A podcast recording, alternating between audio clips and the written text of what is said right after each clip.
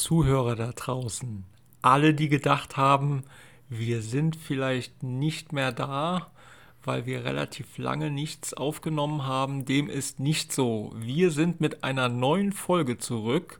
Wir haben ganz viel zu berichten, es ist auch ganz viel passiert und die Flipper-Legende persönlich, Ben, ist natürlich auch mit an Bord. Hallo Ben. Ganz genau so sieht's aus. Einen wunderschönen guten Abend oder guten Morgen, wann auch immer ihr hört. Ich freue mich riesig. Natürlich sind wir wieder da. Ja, und es gibt ganz viel zu berichten, weil es ist super viel passiert und am allermeisten ist am Montag passiert. Jersey Jack Pinball hat es getan. Der neue Titel ist angekündigt, ist offiziell, ist veröffentlicht worden. Es gibt Videos, es gibt Informationen, es gibt Berichte.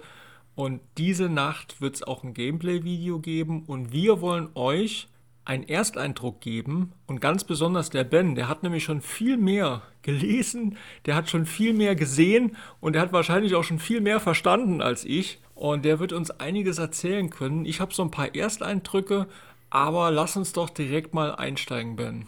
Guns N' Roses. Wie stehst du zu dem Thema? Oh, das Thema, äh, es ist eine Hammer-Rockband. Ich glaube, ich bin wieder zu jung, als dass ich diesen absoluten Hype nachvollziehen kann. Also, als ich das gehört habe, dass das Thema aufkommt, da dachte ich, ja, passt, cool, coole Band, hat zwei, drei gute Songs.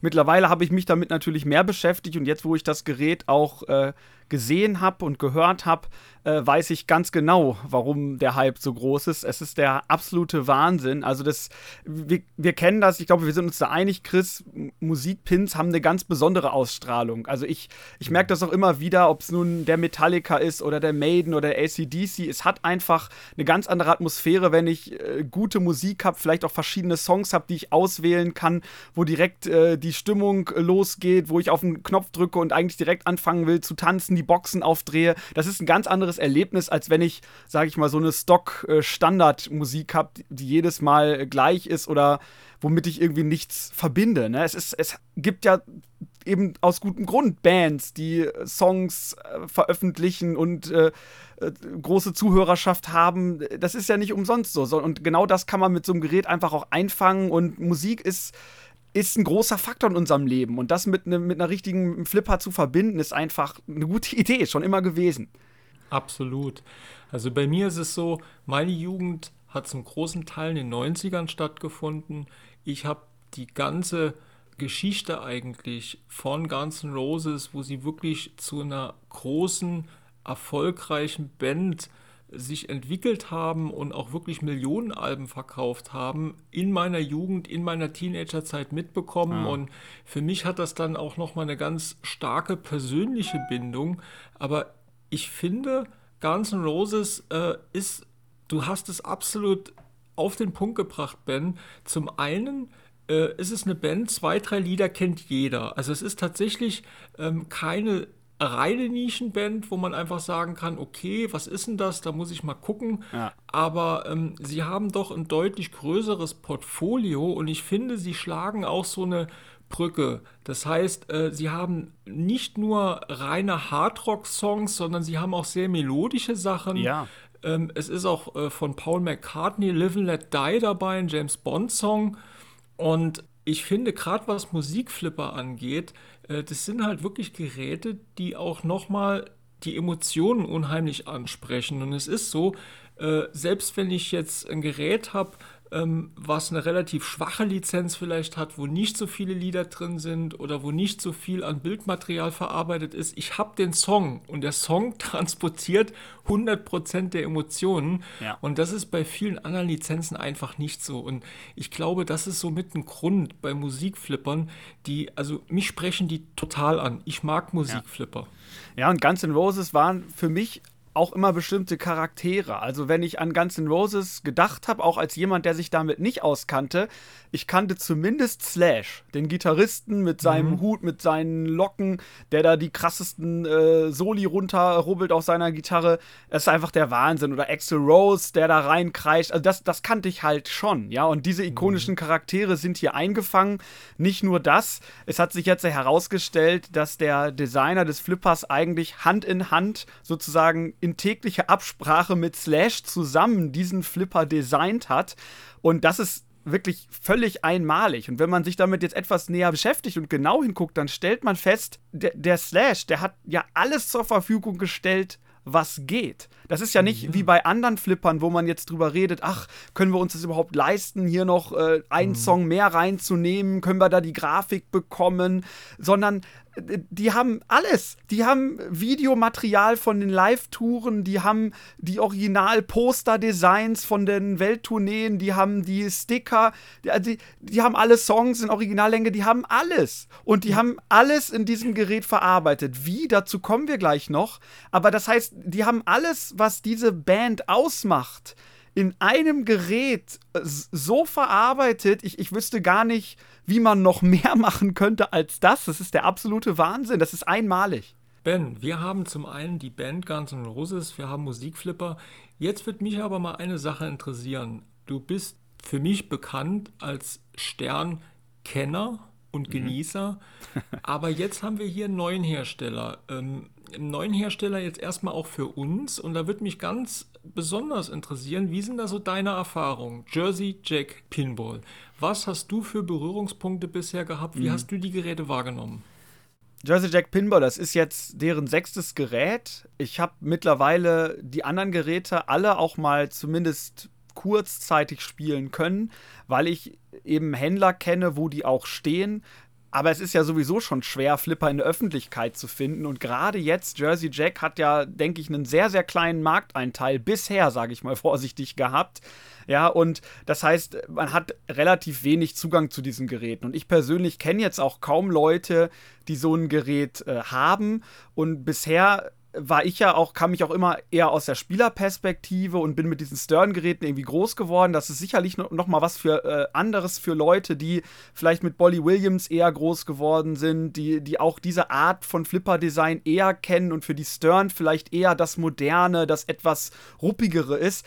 Aber ähm, ich hatte jedes Mal einen sehr ungutes Gefühl, wenn ich diese Geräte angefasst habe, weil sie einfach von der äh, Mechanik, von der Haptik ein bisschen weicher sich spielen. Häufig waren diese Geräte White Bodies und extreme Longplayer. Wenn ich da zum Beispiel an den Hobbit denke, der ja eigentlich, wir haben schon zum Spaß immer gesagt, der hat ja gar kein Layout. Das ist natürlich nicht ganz wahr, aber das ist einfach ein offenes, ein offenes Spielfeld, wo diese Kugeln rüber wandern und Multiball, Multiball und dann hast du 50 Missionen, die du qualifizierst und mhm. ja, das, das ist natürlich, wird dem jetzt nicht gerecht. Äh, der Pat Lawler hat den Dialed In gemacht, hat den Wonka gemacht, das sind äh, Standardgrößen, das sind auch Flipper, die mir mittlerweile, wo ich mich mehr damit beschäftigt habe, äh, extrem gut gefallen. Es hat alles seine Vor- und Nachteile, so wie immer im Leben, ob mich jetzt bei Dialed In äh, dieses Thema abholt, das tut es leider nicht mit dem, mit dem Handy und mit den das Katastrophen. Ist die größte, das ja. ist die größte Schwäche von dem Gerät. Also ja.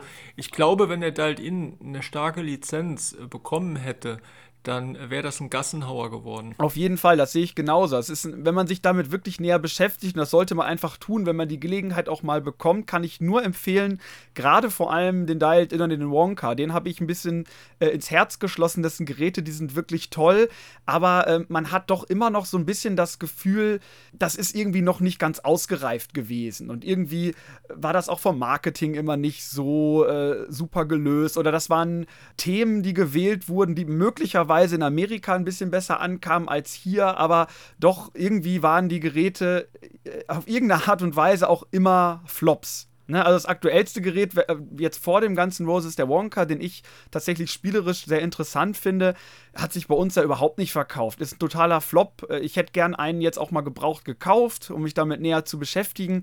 Man kommt ja so gut wie nicht dran, den hat ja gar keiner. Ne? Und auch alle Leute, die ich frage, die sagen mir immer, boah, das Gerät, ey, das ist irgendwie so langsam und so langweilig und man kann überhaupt nichts sehen von der Lightschau und ja, das schreckt einen so ein bisschen ab, aber ich bin da anderer Meinung. Also eigentlich ich finde es super, dass es erstmal auch einen anderen Konkurrenten gibt zu Stern, der eben immer, es gab ja Höhen und Tiefen, auch immer versucht hat, weiter am Ball zu bleiben und auch eben was anderes zu bieten. Vor allem eben auch vielleicht ja, einen anderen Weg einzuschlagen als Stern. Die haben, Jersey Jack hat ja immer gesagt, wir wollen irgendwie mehr in unsere Flipper reinpacken. Äh, wir sind ein bisschen teurer, aber wir packen unsere Spielfelder voll. Wir wollen noch die Magie vom Flipper äh, ja, beibehalten. Wir wollen nicht nur, dass da Rampen verbaut sind, sondern das soll eben noch dieses Spielerische, diese Emotionen beinhalten. Und ich finde, das merkt man den Geräten auch an. Auch wenn sie vielleicht aus meiner Perspektive ein bisschen Schwachstellen haben, spielerisch vielleicht nicht so interessant sind für mich.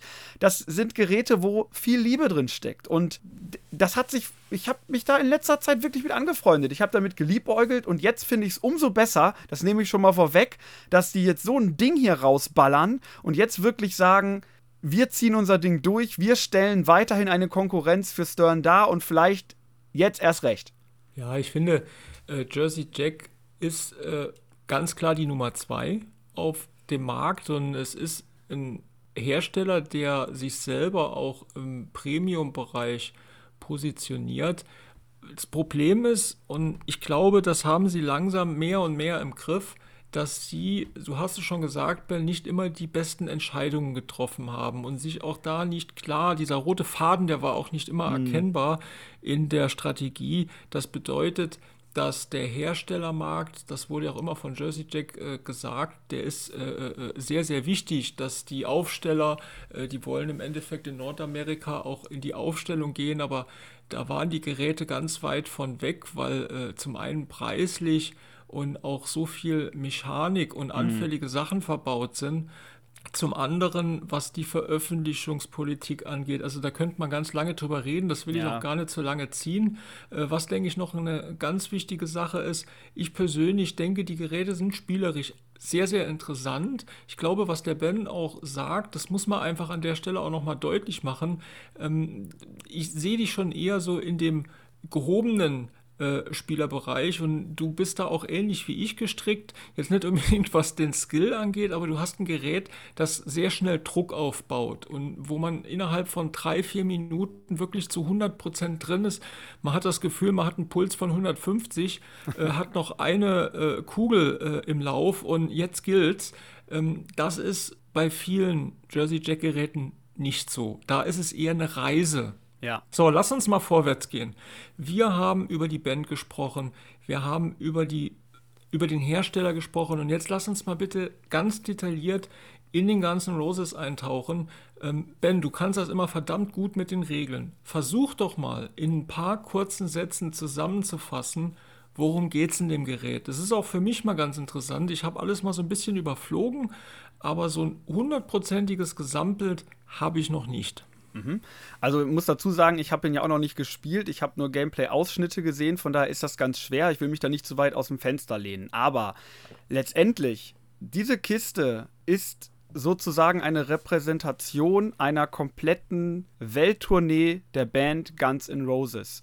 Ja, spieltechnisch sieht das so aus: man startet die Kugel man versammelt die Band, indem man verschiedene Aspekte des Spielfelds abschießt, zum Beispiel die Scheibe für Slash oder die Bassrampe für Namen vergessen des Bassisten und so weiter.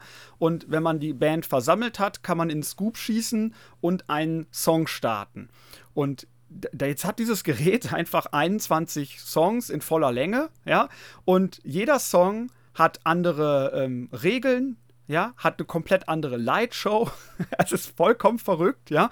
Und man kann jetzt diesen Song spielen ähm, und äh, hat die Möglichkeit aber auch äh, regeltechnisch äh, da immer so ein Risk-Reward-Risikoelement äh, eben äh, zu haben, dass man entscheiden kann, wie weit will ich gehen.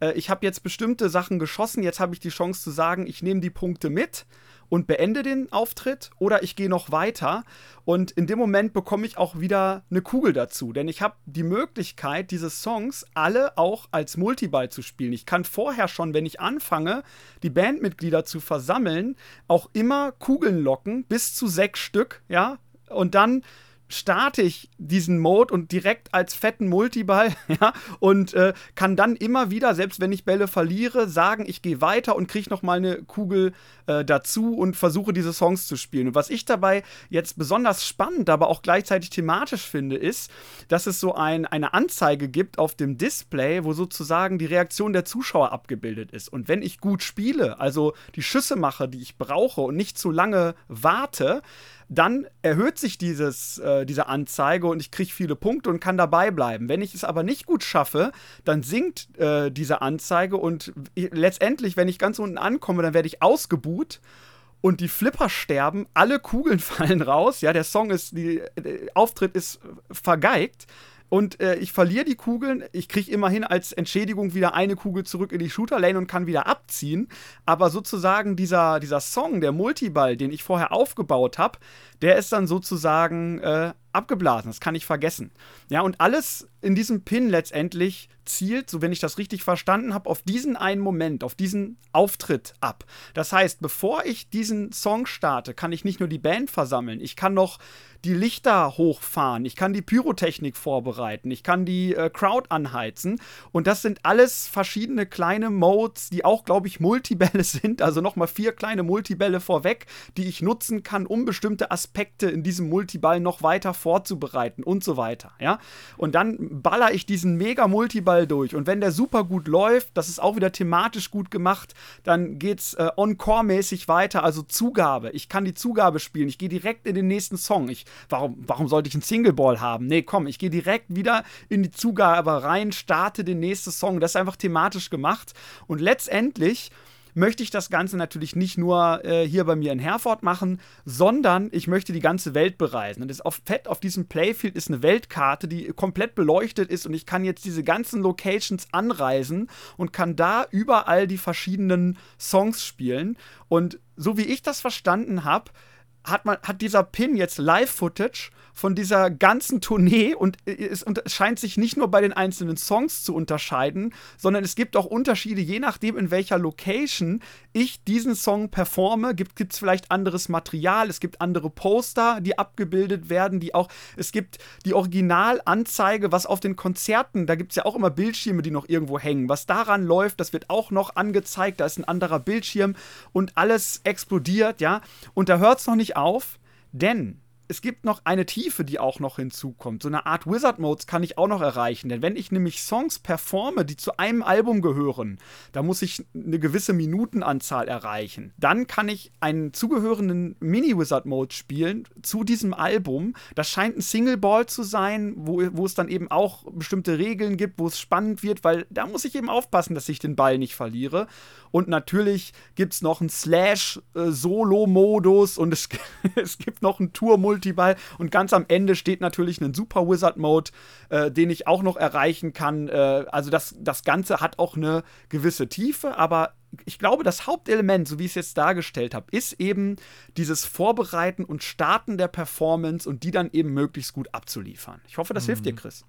Absolut. Was man schon mal grundsätzlich sagen kann, es gibt beim Ganzen Roses äh, auch ähnlich wie wir das von Stern kennen, äh, verschiedene Ausführungen. Jetzt ist es so, äh, ich hatte eben kurz das Thema roter Faden angesprochen bei äh, GDP. Äh, eine Sache, die immer sehr seltsam bei GDP war, die haben sie auch beibehalten. Ähm, sie lösen sich nicht von den Bezeichnungen. Das heißt, äh, es ist anders als bei Stern ähm, wir haben ähm, als äh, Pedanten zum Pro haben wir die Standard-Edition, das ist auch vollkommen nachvollziehbar. Ja. Das ist gewissermaßen das Basisgerät und äh, das nächste Gerät, äh, was angeboten wird, ist die Limited Edition. Und bei der Limited Edition ist es so, es ist eigentlich der Premium. Und ja. ich weiß nicht, warum sich äh, GGP nicht davon lösen will.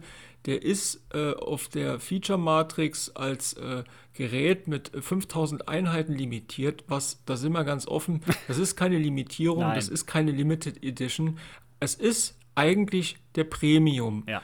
Und äh, dann kommt der sogenannte CE, Collectors Edition. Und mhm. hier ist auch die Stückzahl in etwa vergleichbar. Stern hat ja auch äh, eine Stückzahl zwischen 500, 600, 800 und hier sind es 500 Geräte. Und ja. die äh, Preise, die ich jetzt äh, von deutschen Händlern gelesen habe, das sind einmal 7400 als Einstiegspreis für die Standard Edition und für die Limited, ich glaube, der liegt knapp unter 10, ja. was ich gesehen habe. Und dann haben wir noch die CE. Mhm. Ähm, bei der CD äh, ist es so, der ist zwar für 13.500 angesetzt, aber ist wohl weltweit schon ausverkauft. Das heißt, wenn ihr einen vorbestellen konntet, dann gehört ihr zu den wenigen Glücklichen, die sich darauf freuen können. Jetzt lass uns mal kurz auf die Unterschiede eingehen, weil das finde ich jetzt besonders spannend. So wie du auch eben toll die Regeln erklärt hast, Ben, mach doch mal ganz kurz und knackig jetzt, was das reine Gameplay erstmal angeht. Wo liegen die Unterschiede? Mhm. Kurz noch zu der Preisgestaltung möchte ich nochmal darauf hinweisen, dass die Geräte allgemein etwas günstiger geworden sind, als es vorher war. Wenn ich es zum Beispiel mit dem Wonka vergleiche und die äh, Limited Edition, da ist es fast egal, über den Preis zu reden. Aber beim Standard finde ich es bemerkenswert, weil der rückt jetzt preislich nah an den Stern Pro dran. Das heißt, wir haben auch hier wirklich das erste Mal, würde ich sagen, eine richtige Konkurrenz, weil das Gerät ist vollgepackt, auch beim Standard. Interessant und äh, preislich nicht mehr so weit von ab. Also möglicherweise ein wirklicher Konkurrent. So. Ja, wobei beim Preis, also da muss ich auch noch mal kurz reinkrätschen. Du hast vollkommen recht. Äh, sie sind preislich näher drangekommen, ja. aber äh, es gibt da, finde ich, auch zwei große Punkte, die man ansprechen muss. Das kann ich jetzt noch nicht so gut beurteilen.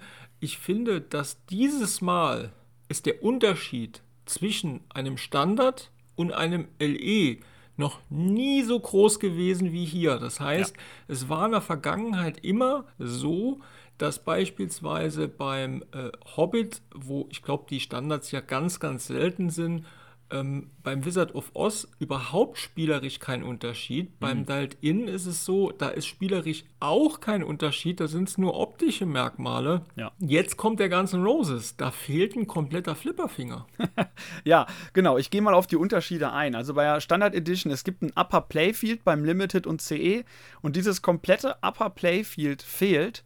Und das ist nicht, man kann nicht einfach mal so sagen, das ist ein Upper Playfield, das kennen wir ja von Stern, sondern Upper Playfield bedeutet hier, das ist ein äh, Flipperfinger natürlich oben, der hat mehrere Schüsse, aber da hängen sozusagen Fender und Gibson Gitarren und Basshälse mit dran. Das heißt, da ist auch eine Zusammenarbeit passiert und ich kann jetzt von diesem Upper Playfield den Ball sozusagen auf ein, ein, eine Bass Hals schießen, der dann am Hals auch wirklich runterläuft zu den In- und Outlanes sozusagen.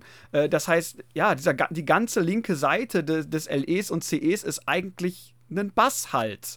Und oben kann ich genauso vom, vom kleinen Flipperfinger kann ich auch sozusagen Backhand die Kugel auf einen Gibson Gitarrenhalt von, von Slash draufschießen und dort äh, physikalischen Balllock machen, bis zu sechs Bälle, die dann eben für den Multiball von dort auch gestartet werden. Und es gibt oben auch noch andere Targets und so. Das heißt, das ist äh, natürlich auch optisch so eine, eine krasse Veränderung und auch thematisch, dass ich jetzt wirklich da Fender und Gibson habe und das Ganze auch thematisch gewinnt durch diesen Basshals und so. Das ist schon Wahnsinn, was das, was das thematisch äh, ausmacht. Auf dem Standard hingegen äh, kann ich natürlich das volle Spiel auch spielen. Ne? Nur, dass ich die bestimmten Schüsse eben anders machen muss, dass die anders verortet sind. Das fehlt halt. Das heißt, zum Beispiel, wenn ich jetzt über die Bassrampe schießen will, muss ich statt, stattdessen auf dem Standard einfach unten links äh, einen kleinen Orbitschuss machen. Genauso der Lock, der ist halt nicht physikalisch auf dem Standard, sondern das ist halt einfach auch wieder irgendwie ein bestimmter Orbitschuss, den ich links machen muss und dann wird der einfach virtuell gelockt. Das ist, denke ich, spielerisch deutlich schneller. Ja, es ist, ist ein bisschen mehr dann das Flow-Gerät. Das sagt auch der Designer selbst so. Gut, er kann viel sagen, wir haben es ja noch nicht gesehen, aber es kann, das glaube ich auch sofort. Ja, das heißt, spielerisch wahrscheinlich auch interessant, aber es ist schon markant, was dieses Upper Playfield äh, ausmacht. Es gibt auf der ähm, CE-Edition, da ist unten links, wenn man draint, gibt es da so einen Koma-Multiball, der ausgelöst wird, möglicherweise, womit man den Ball noch retten kann und sowas. Da ist ein exklusiver, äh, ja, so eine Art äh, Lock, wo der Ball dann reinfallen kann, den man auch sieht durch den Apron. Äh, da weiß ich nicht, inwiefern das spielerischen Unterschied machen kann. Ich vermute, dass das kein großer Unterschied sein wird und den gibt es auch im LE nicht. Das ist exklusiv zum CE, also hier nochmal ein deutlicher Unterschied auch zum Stern-Modell, wo der LE eigentlich genau dieselben Sachen hat. Das heißt, der Unterschied ist eigentlich, würde ich sagen, nur, dass man beim LECE e diese Rampe hochschießen kann auf das Mini-Playfield, wodurch es ein bisschen langweil äh, oder lang, langsamer, langweiliger will ich äh, nicht sagen, langsamer wird, weil ich dort oben natürlich flippen kann, äh, um den Lock auszulösen und ein Target abzuschießen und beim Standard schieße ich stattdessen einfach nur einen mhm. Orbit. Das ist eigentlich mhm. der Hauptunterschied. Lass mich mal auf deinen freudschen Versprecher gehen, auf das langweilig, weil jetzt kommt ein ganz wichtiger Punkt. Wir gehen mal zum Thema Stern. Da ist es tatsächlich oft so, äh, das sagen auch wirklich die Pro-Spieler, der Pro ist das schnellere Gerät. Ja. Äh, es ist auch oft tatsächlich aus spielerischer Sicht das bessere Gerät. Mhm. Aber da wollen wir jetzt gar nicht über Stern reden, sondern hier geht es mir tatsächlich um GGP. Wie ist denn so deine Einschätzung? Denkst du, sie gehen den gleichen Weg oder kann man wirklich sagen, beim LE mehr ist mehr? Das finde ich eine extrem schwierige Frage und die möchte ich gerne heute noch klären, indem ich mir diese Gameplay-Streams ansehe, weil. Uh, der ja, Ben ist lange wach heute. Ja, das ist schon so. Nee, es ist, ich weiß es nicht. Also ich kann mir vorstellen, dass der Standard wirklich schneller ist und dass vor allem das virtuelle Log auch ähm, spannender ist, wenn man mit mehreren Spielen, äh, Spielern äh, spielt und dass das weniger fehleranfällig ist. Aber was ich jetzt schon gesehen habe, ist, dass man mit einem Schuss von unten rechts vom Flipperfinger hochschießt auf das Upper Playfield und direkt locken kann. Das ist interessant. Genauso finde ich das Upper Playfield, das ist nicht so eine so absolut einfach gestaltet, dass man den Ball da ewig halten kann, sondern es wirkt auf mich eher so, dass man kurz ein, zweimal flippt und wenn man den Ball verliert, dann fällt er durch so einen seitlichen Loop raus, dass das auch gefährlich zurückkommt. Das könnte spielerisch interessant sein, ja. Und dann hat es halt den Vorteil, dass ich natürlich im Multiball auch da oben hinschießen kann und möglicherweise einen spannenden Schuss da oben machen muss.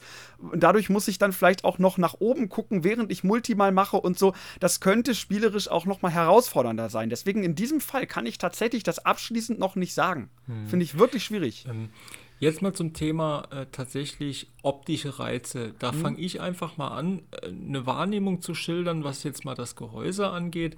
Ich finde, Stern hat nicht immer ein glückliches Händchen gehabt, äh, was das äh, Gehäuse-Artwork angeht, weil oft, speziell auch bei Artworks von Zombie Yeti, war es so, dass der Pro mit das stärkste Artwork hatte mhm. und äh, man eigentlich dann schon recht schnell äh, sagen konnte, okay, der Pro, der sieht einfach besser aus. Da gibt es Ausnahmen, mhm. aber äh, hier finde ich, dass sie es gut gemacht haben, weil wenn ich mir jetzt mal den Pro anschaue, der sieht definitiv gut aus. Die haben einen Comic-Look gewählt und mhm. ich würde sogar sagen, dass der Pro das verspielteste Gerät ist, ja. was das Gehäuse-Artwork angeht. Und er wirkt fast schon, das ist jetzt ein bisschen überzogen, aber wie als könnte er im Kinderzimmer stehen. Ja, also das ist auch mein Eindruck. Ich finde, also mich spricht es nicht so an, aber das ist einfach subjektiv. Da will ich jetzt äh, nicht beurteilen. Aber ich finde trotzdem, dass es vom Artwork gut gemacht ist. Das ist auch eine Szene, die im Spiel vorkommt. Und ich finde das gut getroffen. Und ich kann mir vorstellen, dass es Leute gibt, die das sehr ansprechen wird. Es erinnert mich ein bisschen an dieses äh, Dirty Donny Artwork von Metallica. Das heißt, äh, ich glaube schon, dass, dass viele Leute sagen werden, äh, ich finde es richtig cool und ich will genau diese Edition haben. Ja. Ja, und wenn ich jetzt mir den LE anschaue, und ich finde, das ist jetzt tatsächlich auch objektiv. Wir haben zum einen beim Standard, haben wir wirklich diesen Comic-Look, der ist verspielt, der hat ein bisschen was Kindisches, was Neckiges. Ja. Und wenn ich den LE sehe, dann ist der, finde ich, total seriös, jo. aber richtig genial. Und ja. zwar, es ist im Endeffekt als Hintergrund eine, wie sagt man, eine Ziegel, eine Tonwand. Mhm. Und äh, ich habe darauf verschiedene Covers in Postergestalt. Ja. Und das ist einfach ganz wunderbar gemacht. Und ich habe, glaube ich, in keinem Beitrag irgendwo in irgendeinem Forum ein schlechtes Wort oder einen schlechten Satz über den LE gelesen. Da haben wirklich nee. ganz viele gesagt, der sieht super, super toll aus und der gefällt mir sogar am besten. Ja, das ist auch genau meine Meinung. Das Gerät es ist der absolute Wahnsinn. Ich finde, das sind ja auch die Originalposter von dem Originaltyp, der diese ganzen Poster gezeichnet hat, die auch im Spiel verwendet werden. Das hat, das transportiert für mich voll dieses Rockband, Flipper, Bar-Feeling, dass ich das Ding direkt in die Kneipe stellen will und Bier drüber kippen will. Da sind die Poster direkt an der Seite dran. Es ist sowas, das, das will ich mir sofort hinstellen. Ja. Ich finde, es sieht richtig schick aus und es passt auch dieses Rote zu den, zu den Rosen. Absolut. Er der hat einen Vintage-Look, das ja. heißt, es ist alles so ein bisschen abgenutzt. Ja. Äh, es gibt ein Poster, das hängt gerade, ein anderes ist schief, es ja. sind Knicke drin und ich finde, das haben sie wirklich, wirklich verdammt gut. gut gemacht. Und jetzt gehen wir zur Collectors Edition. Und die Collectors Edition macht etwas, ähm, wo ich sogar sagen muss, ähm, wenn ich sie jetzt noch bekommen hätte, dann wüsste ich nicht, ob ich dieses Artwork möchte. Es geht wieder ja. eher in die Richtung Comic, aber es ist deutlich düsterer. Zusätzlich hat sie diesen Purple-Look, was ich an sich sehr gerne habe. Ja. Es ist auf jeden Fall, und das muss man einfach sagen, das soll es auch so sein, äh, die CE, was bei Stern die LE ist, das ist immer so ein bisschen die mutigste Edition. Ja. Und das ist auch tatsächlich so äh, beim Avengers, beim Turtles und auch beim Ghostbusters und hier ist es auch die mutigste Edition. Ja, also mich spricht es tatsächlich auch nicht an, aber ich kann mir vorstellen, dass richtige Fans, Sammler dieser Band damit vielleicht was anfangen können und eben gerade dieses Alleinstellungsmerkmal auch suchen. Und worauf ich nochmal hinweisen möchte, das habe ich am Anfang gar nicht gemerkt, aber das ist ja mehr als das Cabinet. Also da, dieses, das ist, da ist ja irgend so ein Kampf zwischen so einem Monster und so einem komischen Roboter dargestellt, was ich auch nicht verstehe. Das ist auch einer der Modes im Spiel, finde ich auch von der Animation sehr komisch, aber kann man sich bestimmt dran gewöhnen. Das ist an den Seiten, das muss auch so ein Sparkle-Look sein, also sehr, sehr hochwertig, aber das ist auch auf dem Playfield. Wenn man mal genau hinguckt, der Unterschied zum LE, dann ist über den Slingshots ist auch dieses Monster und dieser Roboter nochmal abgebildet und bestimmte Spielflächen, die sonst rot sind beim Standard und LE, mhm. sind dann auch in diesem Purple Look. Und das ist schon, das ist konsequent und das ist wirklich, wirklich gut gemacht. Ja. Da ist GGP der einzigste Hersteller, der das tatsächlich macht, weil ja. äh, sie haben es beim Pirates gemacht. Ich weiß nicht, gab es das beim Wonka auch? Da muss ich dich jetzt fragen, ob es da nochmal im Spielfeld Unterschiede gab von ja. der LE zur CE-Version. Ja, die, okay. hatten ein, die hatten ein anderes Layout, also, nee, also ein anderes äh, Grafikdesign, das mhm. war alles ein bisschen anders verschoben und es gab auch so einen Süßigkeiten-Sparkle-Look auf dem Spielfeld. Also es gab schon, schon Unterschied. Es ist wieder die, die Geschmackssache, ob man das möchte. Ich fand auch da den LE interessanter, aber äh, es ist was Besonderes und es ist mhm. konsequent. Mhm. Und hier äh, kommt auch das, was du schon eben angesprochen hast, Ben. Es ist zum einen äh, in den GGP-Geräten so, ähm, also das ist auch immer so mein Gefühl, dass im Endeffekt ein Thema schon sehr, sehr liebevoll und sensibel umgesetzt wird. Und das wird zum einen durch diese ganzen, äh, durch diesen Gibson-Hals, äh, dann hast du im Endeffekt hinten noch äh, diese Schlagzeuge ja. bei den Bumpern das ist wirklich der Hammer. Und jetzt sind wir wirklich bei den optischen Sachen auf dem Spielfeld und da komme ich aus dem Schwärmen gar nicht mehr raus. Nee. Und da bin ich ehrlich, da muss ich sagen, ich habe Jahre, eigentlich noch nie ein Gerät gesehen, das so gut ja. designt ist, dass wirklich so gut auch diese Lizenz äh, wirklich physikalisch in Rampen, also wenn ich das sehe mit dem Gitarrenhals, ich ja. bin direkt verliebt gewesen. Ja, genauso geht es mir auch. Und da hört es ja nicht auf. Lass mal kurz über das Artwork sprechen. Wie gefällt dir das?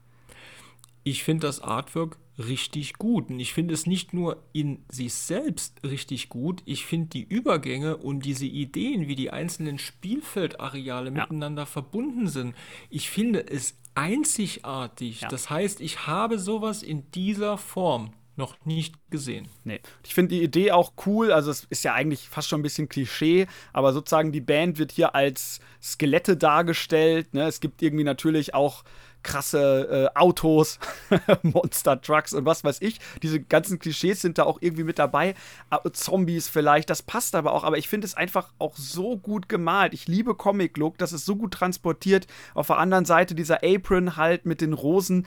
Das ist einfach nur extrem genial und das Gerät ist vollgestopft und zwar nicht nur mit dem Upper Playfield und den, dem Schlagzeugbumpern, die du gerade nochmal erwähnt hast. Da ist noch der Hut drin von Slash, der auch leuchtet und die Scheibe und dann irgendwie so eine Speakerbank, äh, wo noch was draufsteht und also das, das ist voll vollgepackt bis zum geht nicht mehr. Ich muss eine Sache noch sagen, äh, was jetzt das Artwork angeht.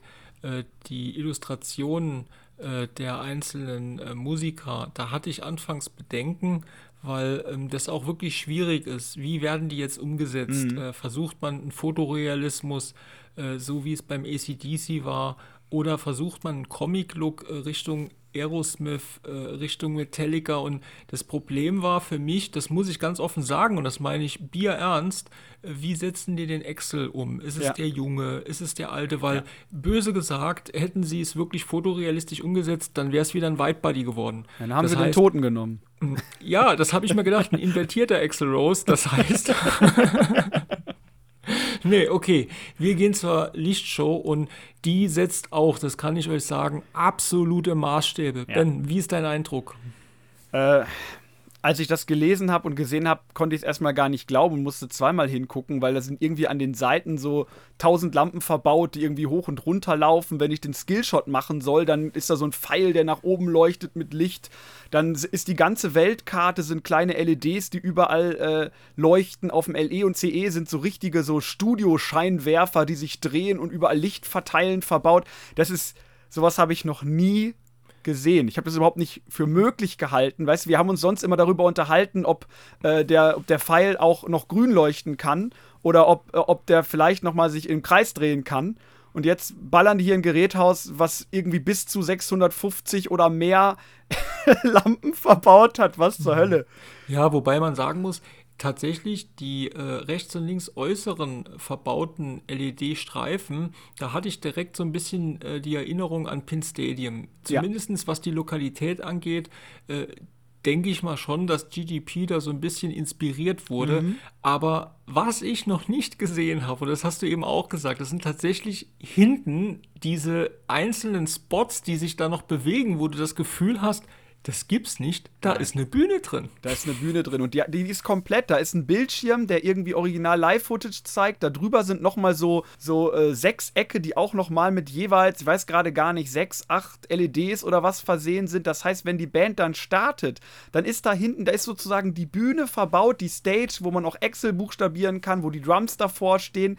Da ist die komplette Bühne verbaut und man macht die Tournee mit Guns N' Roses. Mehr geht nicht. Was ich auch sagen muss, ich habe noch nicht so viel Gameplay gesehen, ich habe mich noch nicht so intensiv wie du damit auseinandergesetzt, aber die kurzen Einblicke, die ich hatte, als ich den Bewegdisplay gesehen habe, für mich, es ist immer noch so ein großer Display wie bei den vorangegangenen GTPs, ja. finde ich, sie haben eine Schippe draufgelegt. Allein was seitlich an Informationen und ja. was auch wirklich an Animationen da abgeht, ich habe wirklich da reingeguckt und habe gedacht, irgendwas ist anders. Ja. Irgendwas ist hier noch mal ein Schritt ja. weiter. Ja, also sie haben, sie haben schon immer gute Displays gemacht, machen wir uns nichts vor. Ich war auch jetzt vom Wonka begeistert. Da sind alle Informationen drauf, wenn man das Display versteht. Das ist wirklich genial, Leute. Aber hier ist es ein guter Trend. Sie fahren ein bisschen zurück. Es ist übersichtlicher. Auf dem Bildschirm läuft vor allem das Konzert. Aber man kann trotzdem die wesentlichen Sachen, also diese Anzeige, wie gut der Song ankommt, so, so ein paar Regeln, wie das da eingeblendet wird, das ist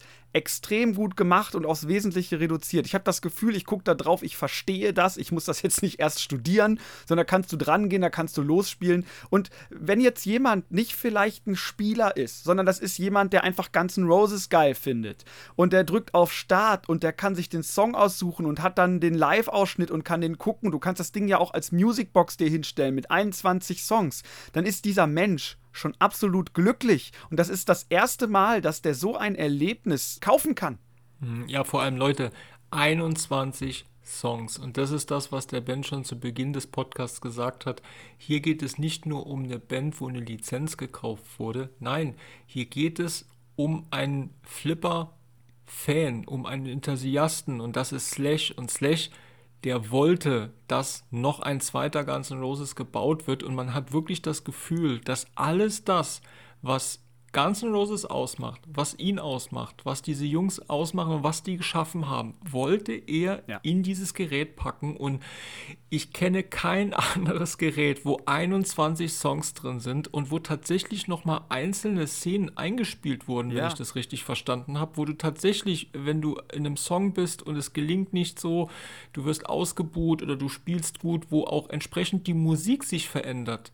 Und die Lightshow. Der, jeder, jeder Song hat eigene Regeln und das ist ja, das wäre jetzt erstmal Standard. Klar, jeder Song hat eigene Regeln, aber jeder Song hat die Live-Performance und eine komplett eigene Lightshow. Das ist, das ist, das ist unvorstellbar, wie viel Arbeit da reingeflossen sein muss und was die auch nachträglich noch alles machen können mit den Code-Updates. Mhm. Ja, und unfassbar. da glaube ich, dass auf Jahre gesehen und das ist halt auch diese verdammt starke Lizenz. Und ich muss es einfach nochmal sagen, das ist ein ganz großer Vorteil, den Jersey Jack hat und für mich zum allerersten Mal richtig ausspielen konnte. Sie geben sich sehr viel Mühe, ja. was die Lizenz angeht und im Endeffekt diese Lizenz auch in dem Gerät zu transportieren. Und hier haben sie eine Lizenz bekommen, nicht nur eine bekommen. Man hat das ja wirklich sehen können. Äh, der, der Designer hat eine ganz enge Schnittstelle gehabt mit Slash und Slash, der wollte wissen, was wird da reingebaut, wie geht es weiter. Der war ganz klar daran beteiligt. Und das ja. ist nicht irgendwo so ein Marketing-Spruch, sondern ja das spürst du in dem ganzen Gerät. Und ich frage mich wirklich, was für eine Lizenz kann da oder wird da noch kommen, wo da wirklich nah rankommt. Und ich, ich glaube, das wird auf lange Zeit, wird das zumindest lizenztechnisch ein Gerät sein, das kann man so schnell nicht toppen. Ja. Lass uns noch mal kurz über das Gameplay sprechen, ja? Weil ich, ich finde, die Leute interessiert jetzt ja auch, ist das ein Gerät, was nicht nur optisch begeistern kann, sondern ist das auch innovativ? Ist das äh, ein Gameplay, was ich mir auch hinstellen will? Ist das jetzt besser als der Avengers oder als was weiß ich, ne? Und da würde ich ganz gerne nochmal so meine ersten Eindrücke schildern. Ich habe den Eindruck von den, von den ersten Sachen, die ich gesehen habe, dass das ein Gerät ist, was sich schnell spielt. Also, wo man jetzt nicht befürchten muss, dass das ein neuer Hobbit ist, ja, also, also wo, wo wirklich äh, unendlich lange äh, Ballzeiten und der Ball fliegt da übers Spielfeld und es, äh, es ist kein wirkliches Layout. Das hier ist definitiv ein Layout, ja. Das ist, ich glaube, dass das gute Schüsse sind auf, vom ersten Eindruck her, äh, dass es spannend ist mit den Flipperfingern, mit dem rechten, aber auch mit dem oben, dass man damit mehrere verschiedene Schüsse machen kann, dass manche Schüsse auch gefährlich sind. Ich kann mir vorstellen, dass man dieses Gerät auch schwerer einstellen kann, dass das auch für äh, erfahrenere Spieler durchaus interessant sein könnte, ja. Auf der anderen Seite muss ich auch sagen, habe ich jetzt nichts entdeckt an diesem Flipper, was jetzt von den Schüssen her ein absolutes Novum ist. Ja, da ist auch ähnlich wie beim Avengers diese Scheibe, die auch mal im Weg ist und was verdeckt. Ja, und die Regeln finde ich durchaus auch innovativ. Also im ersten Moment dachte ich noch, naja, ach ja, okay. Aber als ich dann gehört habe, man startet diesen Song und man kann ausgebuht werden, äh, vor allem finde ich spannend, es scheint wohl so zu sein, wenn ich es richtig verstanden habe, dass wenn man die Flipperfinger ob, äh, Finger oben hält, also die Bälle, festhält im Multiball oder irgendwie sich Zeit lässt, dass dann dieses, diese Anzeige ziemlich schnell runtergeht. Das heißt, das Spiel verleitet einen auch zu einem Flow-Spiel, zum schnellen Weiterspielen, weil ansonsten äh, verliert man möglicherweise die Bälle. Das finde ich erstmal spannend und ich kann mir vorstellen, dass man das schwieriger einstellen kann, sodass eben auch fortgeschrittene Spieler da vielleicht ein etwas kürzeres Spiel, kürzere Ballzeiten hinbekommen können. Aber, aber, ich habe Sorge, ja, und das ist jetzt nur ein erster Eindruck von mir. Es kann sein, dass ich euch morgen anderes berichte, aber ich habe große Sorge und ich habe es auch von anderen gehört, dass dieses Gerät sehr, sehr lange Ballzeiten trotzdem haben könnte und vor Multibällen nur explodiert. Ja, denn man hat diese vier kleineren Multibälle mindestens, die man vor dem eigentlichen Hauptmultiball schon spielen kann. Dann geht man da rein, macht ein paar Schüsse, kriegt wieder einen Eddeball und noch einen Eddeball und noch einen Eddeball. Dann verliert man die Bälle. Okay, dann kriegt man einen neuen Ball. Dann geht man wieder auf den nächsten Song und hat vielleicht wieder ein Multiball und so weiter. Möglicherweise hat man unten links noch dieses Koma-Feature, womit man den Ball wieder zurückholen kann. Sowas ähnliches gab es ja schon mal beim Wizard of Oz, äh, wo, wo dann nochmal eine ganze Phase passiert, bevor überhaupt entschieden ist, hat man den Ball überhaupt wirklich verloren oder kommt der nochmal wieder. Ja, und da habe ich ein bisschen Sorge, dass das einfach alles ein bisschen zu viel ist. Und das Layout ist jetzt auch nicht so designt, dass die Multibälle da ohne Ende durchgehen, wie zum Beispiel beim Avengers, wo die Bälle nebenher fliegen oder was weiß ich, wo man auch mal kurz Ruhe hat und den nächsten Schuss platziert, sondern das ist, dass diese Bälle, die werden da völlig durcheinander gehen. Da wird ein Chaos auf dem offenen Spielfeld in der Mitte entstehen, die Bälle ballern da irgendwo gegen und äh, das, ich glaube, das versinkt alles so ein bisschen im Chaos und das könnte ein extremer Longplayer sein, wo ich jetzt vorsichtig bin, ob das etwas ist, was mich persönlich interessiert, der eher an kurzen Ballzeiten, an turnierorientierten Spiel Interesse hat. Wie schätzt du das ein, Chris? Ich kann dazu relativ wenig sagen. Wie ich anfangs gesagt habe, ich habe mich noch wenig mit dem Gerät und mit Bewegmaterial auseinandergesetzt.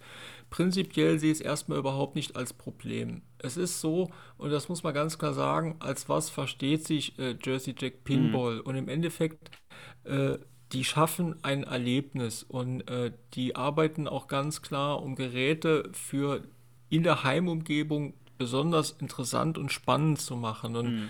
ähm, ähm, spekulativ gesehen kann ich nur sagen, Keith P. Johnson hat äh, im Endeffekt die Finger äh, mit drin, was den Code, was die Software angeht. Und wenn wir uns jetzt mal seine Geräte anschauen, die er äh, wirklich designt hat, was die Software, was die Spielregel angeht, dann sind das alles durch die Bank weg Longplayer. Es gibt mhm. kein arcadiges Gerät von Keith P. Johnson. Nicht mhm. eines, weil ja.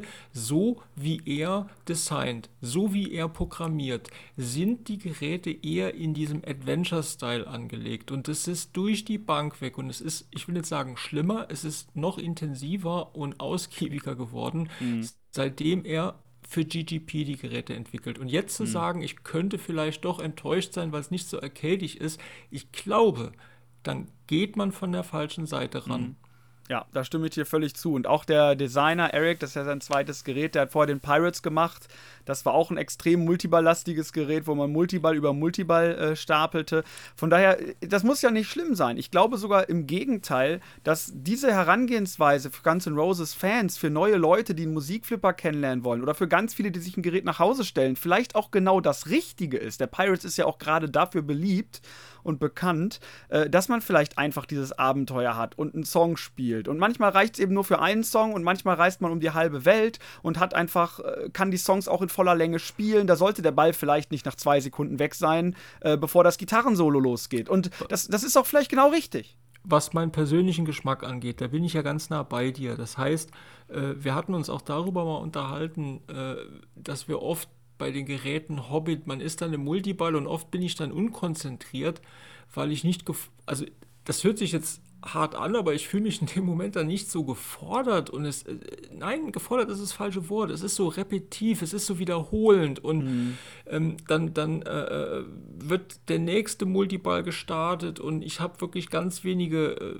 Single-Ball-Momente mhm. und ich persönlich, wenn ich das jetzt herausfinden sollte, dann ist das kein schlechtes Gerät für mich, aber dann muss ich ganz klar sagen, ähm, er ist vielleicht nicht das richtige Gerät. Ich glaube, was mit Sicherheit der Königsweg wäre, wenn Ihnen das gelingen würde, dass das Gerät eine Mischung herstellt. Das heißt, ich habe die Möglichkeit, ich kann ihn härter einstellen. Ja. Ich kann im Endeffekt einen deutlich höheren Druck und den auch schneller aufbauen da bin ich extrem gespannt, was ja. du sagen wirst, wenn du jetzt diese Gameplay-Videos siehst. Die, mhm. Weil ich glaube, dann hat man schon einen deutlich besseren Eindruck. Ja, und die Händler bekommen bald ihre ersten Geräte. Das heißt, das ist wirklich nicht mehr lange hin. In den nächsten Wochen, da werde ich so ein Gerät spielen können und vielleicht der ein oder andere auch schon. Und dann können wir uns nochmal äh, einen Eindruck verschaffen und nochmal drüber reden, weil ich muss ja ehrlich gestehen, ich bin sowas von geflasht von diesem Ding. Ich habe mhm. mir einen LE schon vorbestellt. Ich hoffe, dass ich diese Vorbestellung aufrechterhalten kann und äh, mir das keinen Strich durch die Rechnung macht, weil ich will, dass dieses Gerät die absolute Bombe ist. Einfach auch, weil es, glaube ich, die mhm. Industrie voranbringt.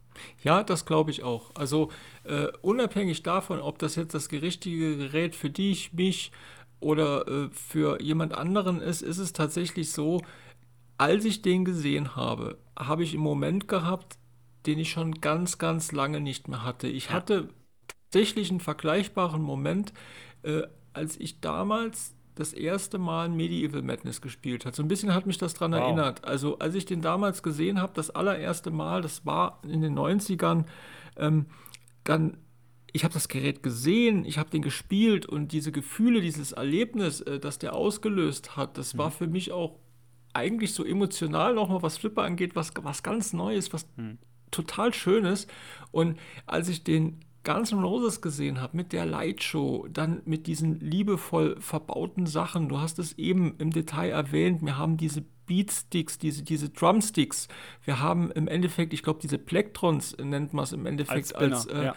Spinner. Äh, wie das in Kombination aussieht, der Display, das ist so gut gemacht. Du ja. siehst auch am Display kaum wirklich jetzt Übergänge oder dass du jetzt das Gefühl hast, okay, ähm, die haben das jetzt alles noch nicht so gut integriert. Nee, Nein, das, das sieht so flüssig aus. Ja, es ist perfekt. Ja, jetzt schon. Ja, Ben, das ist Guns N' Roses unser Eindruck. Also so ihr hört es. es raus, wir sind extrem positiv gestimmt und ja. äh, das, was ich jetzt auch sehen kann, wird das ein ganz, ganz tolles, ein wunderbares Gerät. Mich würde noch eine Sache interessieren. Wir gehen noch mal ganz kurz auf das Thema Stern. Ich benutze mal jetzt folgende Überleitung. Äh, heute Abend wird es einen Stream geben, ein Gameplay-Video von Guns N' Roses. Das gleiche gab es in Deutschland letzte Woche. Und zwar mit dem Avengers, mit der Pro-Version und mit der LE-Version. Und zwar bei KMS, dem ja. Großhändler für Deutschland, für Stern-Geräte. Und der Ben war vor Ort. Ben, erzähl mal, wie war es denn? Ja, also ich, äh, ich bin erstmal, das muss ich vorab sagen, ich bin total dankbar, dass ich eingeladen wurde. Das hat mich ehrlich gesagt äh, ziemlich überrascht. Aber so schnell geht es dann eben, wenn man äh, einen Flipper-Podcast macht. und ähm, ja, ich, ich fand es toll, ähm, den Stefan von KMS mal kennenzulernen, auch den Matthias, also den Pinball-Boy, äh, mal persönlich zu treffen. Und natürlich war es für mich äh, ein ganz besonderer Anreiz und eine Ehre, äh, den Johannes, den Weltmeister, mal zu treffen, mit dem ein bisschen zu plauschen, auch nachher noch, als die Kamera dann aus war, oder auch mal gegen ihn zu verlieren. Das ist der absolute Wahnsinn. Das ist nochmal was ganz anderes, wenn man den in Natura sieht. Äh, von daher vorab äh, für mich eine ganz, ganz äh, große Ehre. Ich bin auch jetzt im Nachhinein ähm, positiv überrascht, wie gut das Ganze qualitativ äh, rüberkam. Ich glaube, äh, fürs erste Mal, dass KMS das äh, jetzt gemacht hat, die hatten ja so ein paar Tests und so, hatte das Ganze schon eine ganz gute Qualität, eine hohe mhm. Auflösung. Man konnte da viel erkennen. Es waren hochkarätige Gäste wie ich, nein, natürlich wie Johannes dabei. Und äh, ja, ich, ich habe auch bisher äh, tatsächlich so von der Resonanz, auch aus Amerika, die haben das natürlich auch verfolgt, weil halt äh, ich dabei war, nein, weil natürlich Johannes dabei war, haben die das alle verfolgt und haben, äh, waren total begeistert und so, haben viele auch was mitgenommen vom Gameplay und so. Ähm, deswegen grundsätzlich muss ich erstmal sagen, finde ich das fürs erste Mal gut gelungen. Es gibt aber auch ein paar Sachen, äh, mit denen ich äh, unzufrieden bin. Ja, also, denn, was mich mal interessieren würde, ist, ähm, wir hatten eben das Thema Longplayer und jetzt kann ich das erstmal nur von der anderen Seite ein bisschen betrachten. Und zwar, äh, ich habe zugeschaut und das kann ich schon mal sagen, von der technischen Seite ähm, fand ich das ganz gut. Also ja. das war echt klasse, wie das umgesetzt war. Also ich glaube, vom Equipment haben die auch wirklich da einen guten Job gemacht. Ja. Und äh, das fand ich echt eine klasse Geschichte. Vor allem, äh, dass das dann auch parallel möglich war, dass man den Pro und den LE sehen konnte. Jetzt war mhm. ich ein bisschen überrascht, weil der Keith Elvin, Designer, der äh, uns Geräte beschert hat wie Iron Maiden, wie Jurassic Park und der da auch ein unheimliches Geschick hat. Und da habe ich euch zugeschaut, nee, stopp, da habe ich ihm Johannes zugeschaut und hatte das Gefühl, das ist ein totaler Longplayer. Also das ist ja Wahnsinn. Also ich war wirklich überrascht, wie lang die Ballzeiten sind. Jetzt ist ja. das ja ein verdammt guter, wenn nicht der beste Spieler. Aber äh, ist das ein Longplayer? Ist das eigentlich ein, ein GGP? Ja, also das ist jetzt fast ein bisschen peinlich für mich äh, zu erzählen, weil meine Leistung hielt sich ja doch an dem Tag äh, sehr in Grenzen. Vor allem, wenn ich jetzt Folgendes offenbare, das haben aber auch die Leute natürlich gemerkt und du spielst darauf an. Dieses Gerät hatte quasi keinen Tilt. Dieses Gerät war extrem, äh, wie, was ist das Gegenteil von steil? tief, we wenig, wenig steil eingestellt, ja. Es war ein Esstisch. Ja, es war ein Esstisch. Also machen wir uns nichts vor. Und ähm, das ist auch einer der größten Punkte, der mich hier gestört hat. Ich denke, wenn man den Weltmeister zum Flippern einlädt, dann ist das natürlich auch schön, wenn er das Gerät durchspielt und wenn man auch ein bisschen was sieht. Aber ähm, es ist, glaube ich, nicht im Sinn der Sache, dass, dass man einfach eine Stunde spielt, immer noch Ball 1 und dann äh, am Ende schon gar nicht mehr weiß, was man noch tun soll und die Ball, Bälle eigentlich rausfallen lassen muss. Und das hat sich auch für mich extrem komisch angefühlt, weil ich bin steile Geräte äh, gewöhnt. Damit möchte ich mich jetzt nicht rausreden. Aber man hat das auch wirklich gemerkt. Äh, und ich hatte hinterher auch, muss ich wirklich sagen, eine relativ schlechte, äh, sehr nüchterne Meinung von dem Gerät. Ich habe zum Glück das Gerät jetzt noch mal wie es auf einer normalen, gar nicht eine steile, aber eine normale Einstellung mit einem gewissen Tilt, ja, nochmal gespielt. Und das ist eine absolute Bombe. Ein absolutes Flow-Gerät. Das spielt sich nochmal deutlich anders als Jurassic Park und Maiden mit extremem Flow, extrem schnell, gefährliche Schüsse. Mhm. Ein extrem gutes Gerät. Und das wurde in diesem Stream leider nicht transportiert. Vielleicht mal noch in zwei, drei straffen und kurzen Sätzen was sind die Unterschiede, was bringt der Avengers an neuen Sachen mit, wie unterscheidet er sich vom Jurassic Park, vom Iron Maiden? Ähm, ich hatte das am Anfang schon als steile These aufgestellt und das hat sich für mich bestätigt. Für mich ist das Keith Elwins Versuch von einem Fan-Layout. Davon kann man nicht wirklich sprechen, weil es einen oberen Flipperfinger gibt. Aber das ist eigentlich sind alle Schüsse relativ weit hinten. Das hat ein relativ offenes Spielfeld. Und man merkt das sehr schnell, gerade in den Multibällen, dass man diese, die einzelnen Schüsse so hochziehen kann. Linker Orbit, dann die Rampe, den Tower, äh, rechts der, der Schuss, der Orbit. Also das ist einfach, du ziehst die Schüsse so hoch und die kommen über die Rampen so schnell zurück, dass, und man kann die Schüsse auch gut treffen. Die sind nicht super einfach, die sind aber auch nicht super schwer wie jetzt das O bei Jurassic Park. Und äh, man kann den, der hat so einen extremen Flow und auch parallel in den Multibällen, das macht richtig Laune. Der Jurassic Park und der Maiden sind für mich so ein bisschen mehr Stop and Go. Und das hat auch ein gewisses Gefühl, wenn der Ball mal zurückkommt, weil man den Loop nicht getroffen hat, dann gibt es eine bestimmte Art und Weise, wie der Ball okay. zurückkommt und wieder abspringt. Und das fühlt sich hier einfach für mich völlig anders an. Was ist für dich der stärkste Schuss und was ist der schwächste Schuss? Ah, der stärkste Schuss von, von, von der Innovation her ist der Schuss auf die Scheibe, weil das ist ein Hauptelement in diesem Tisch und man muss den immer wieder machen. Das ist kein Flow-Schuss, aber der ist extrem gut umgesetzt. Den macht man häufig und der macht Laune, der ist auch gefährlich. Ansonsten kann ich das gar nicht so genau sagen, weil Keith Elwin hat es wieder geschafft, dass jeder Schuss extrem genial ist. Ob es links der Spinner ist, wo dann noch der Spinner-Mode losgeht, oder ob du in diesen Tower schießt, wo gehalten wird, der eng ist.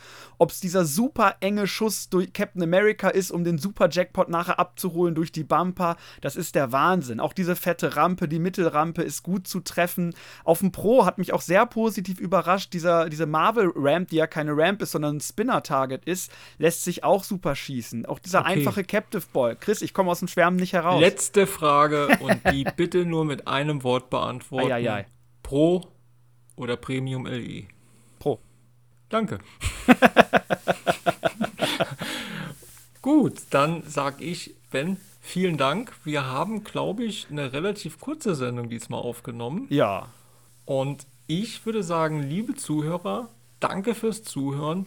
Wir hören uns bald wieder mit mehr Eindrücken vom ganzen Roses und vielleicht auch mal wieder einer neuen Spielbesprechung. Ja, jetzt habe ich fast ein bisschen schlechtes Gewissen. Wir haben uns so lange nicht blicken lassen und jetzt nehmen wir so eine kurze Folge auf, Chris. Können wir das können wir eigentlich kaum machen. Also vielleicht müssen wir uns dann wenigstens ein bisschen schneller nächstes Mal zurückmelden. Ne? Natürlich, ne? jetzt kommt auch die kältere Zeit. Und was so. ich euch schon mal sagen kann, äh, es wird eine Pinball-Expo geben und zwar im Netz es wird mit Sicherheit einige interessante Videos geben, einige interessante Interviews und Neuigkeiten. Ich glaube, da werden wir auch ordentlich Gas geben, dabei sein und alles, was es da zu erzählen gibt, erzählen. Na gut, Chris. Bis denn, Leute. Ciao. Ciao, ciao.